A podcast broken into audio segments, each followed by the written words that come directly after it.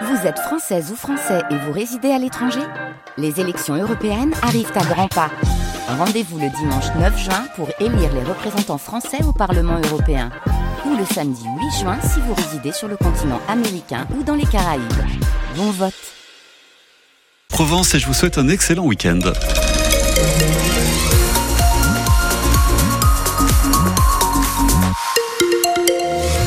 Sur la route, ça va bien. Dans le ciel, bah, ça va plutôt très bien aussi. Certains diront même trop bien. Euh, d'ailleurs, week-end printanier, on peut le dire comme ça, avec euh, des températures très très élevées aujourd'hui pour euh, une mi-février. 18 degrés à Marseille, 17 à Toulon, 19 à Aix-en-Provence.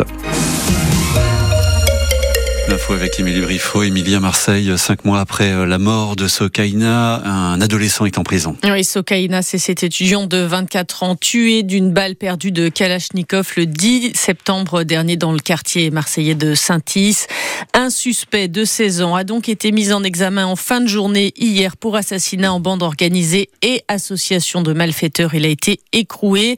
Ce jeune adolescent est soupçonné d'être l'auteur du tir fatal Christophe Van Ven. Il avait 15 ans au moment des faits. Il nie sa participation, mais se trouve impliqué par des éléments de téléphonie, explique le procureur de la République de Marseille, Nicolas Bessonne, qui révèle que des armes ont été trouvées lors de la perquisition au domicile de la compagne du jeune suspect.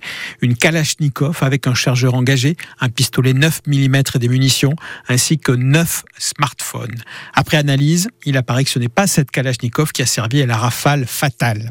Le jeune, déscolarisé, est connu de la police pour des faits mineurs. Il vient d'une cité gangrenée par la drogue, la cité de Château-Saint-Loup, dont les trafiquants étaient en conflit avec les jeunes de Saint-Is, le quartier de Sokaina. Une guerre de territoire qui a coûté la vie à une jeune étudiante qui travaillait dans sa chambre. Et l'adolescent de 15, de 16 ans a donc été mis en, en, examen, écroué. Quatre autres personnes ont été arrêtées. Les agriculteurs et les taxis reprennent du service. Nouvelle mobilisation symbolique prévue ce lundi matin. Des perturbations à prévoir d'abord sur les routes car les agriculteurs en tracteur se donnent rendez-vous devant le Mucem à Marseille à 10h. À partir de 6h, un convoi est annoncé depuis Tretz, la D6, puis la 51 et la 7. Et puis des barrages filtrants. Deux chauffeurs de taxi, cette fois, sont également annoncés annoncé.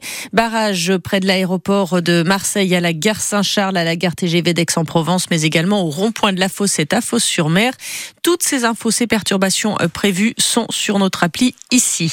Et puis le trafic à la SNCF reste très perturbé tout le week-end. Ouais, la grève des contrôleurs entamée jeudi est en effet euh, très suivie, notamment dans notre région.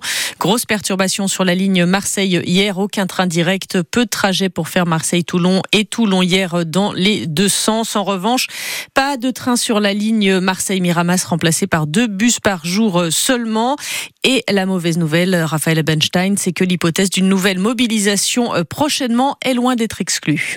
La stratégie n'est pas encore définie, confie un représentant syndical engagé dans le mouvement, quand un autre assure que les assemblées générales de grévistes hier n'ont pas précisément abordé la question de la suite. Si nouvelle mobilisation il doit y avoir, ce sera selon lui en fonction des prochaines discussions avec la direction de la SNCF, notamment sur la question des fins de carrière.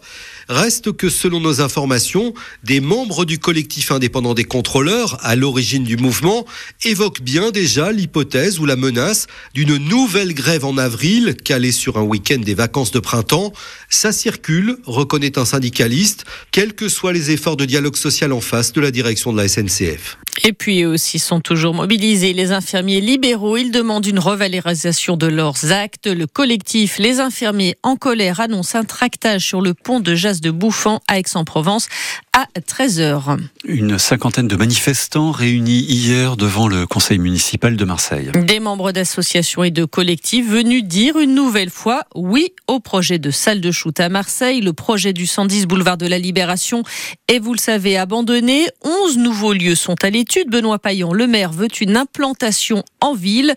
Romain Giraud, membre du collectif Je dis oui, pour lui, il faut absolument une salle de shoot à Marseille. Ça fait 30 ans qu'on en parle. Euh, la mairie s'était engagée. En fait, on est des gens qui avons voté pour le pour le printemps marseillais. Ça faisait partie des promesses de campagne. On veut que ça ouvre vite, maintenant.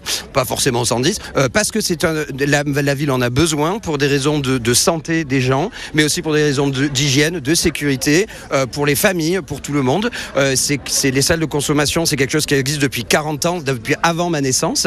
Nous sommes le dernier pays en Europe qui, qui, qui, à se lancer là-dedans. On est là pour soutenir euh, l'ouverture de cette salle de conso. Romain Giraud avec Philippe Bocara et ce conseil municipal a également décidé de donner à la nouvelle cité judiciaire de Marseille le nom de l'ancien garde des Sceaux, Robert Badinter. Au lendemain de la mort de l'opposant numéro 1 au Kremlin, Alexei Navalny, dans une prison de l'Arctique, la France s'engage à fournir cette année jusqu'à 3 milliards d'euros d'aide supplémentaire à l'Ukraine. Accord signé hier à l'occasion de la venue du président Volodymyr Zelensky à l'Elysée. En Pro D2, Provence Rugby fait tomber le leader Van et se replace à la deuxième place. Une victoire dans la douleur, 16 à 13 hier dans un stade Maurice David plein à craquer plus de 8000 spectateurs.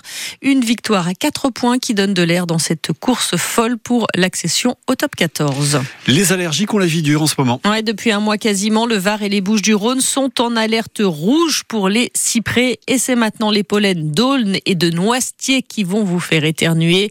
Là encore, les concentrations sont très élevées dans la région. La douceur de ce début d'année fait bourgeonner les arbres plutôt que d'habitude. À l'eau, les habitants sont frappés par la végétation en fleurs, mais tous ne réagissent pas pareil. Le temps, c'est plus le même. Hein. C'est tout déréglé. Quand il y a le bourgeon qui sortent, hein, les fleurs, c'est une merde, quoi. Tous les champs sont fleuris, comme au printemps. Même si c'est peut-être pas naturel, mais ça nous arrange. C'est fleuri de partout, c'est bien pour nous, mais je sais pas si c'est bien pour la nature. Les cyprès, c'est sûr que ça a un peu d'avance. Il n'y a rien de bien alarmant. C'est l'évolution du temps. Hein. Tout est en fleurs, c'est impeccable. Ah non, moi je m'inquiète pas, moi. Mais c'est joli, c'est magnifique. Moi je suis un peu climato-sceptique. On ouvre les yeux, on le voit. Bah, c'est préoccupant pour les générations à venir. Amandier, mimosa, il n'y a plus de printemps, il n'y a plus d'automne, il n'y a aucune saison qui se fait. Et nous, alors, on n'est pas bien pareil. Par contre, il ne faudrait pas qu'il fasse un gros froid que la végétation, clac, clac, clac, elle le prenne encore bien dans les dents. Oui, oui, pour ce reportage à Allo, climato-sceptique ou, ou pas, en tout cas ce samedi, il va encore faire très très doux. Thibaut, on mmh. est pourtant que le 10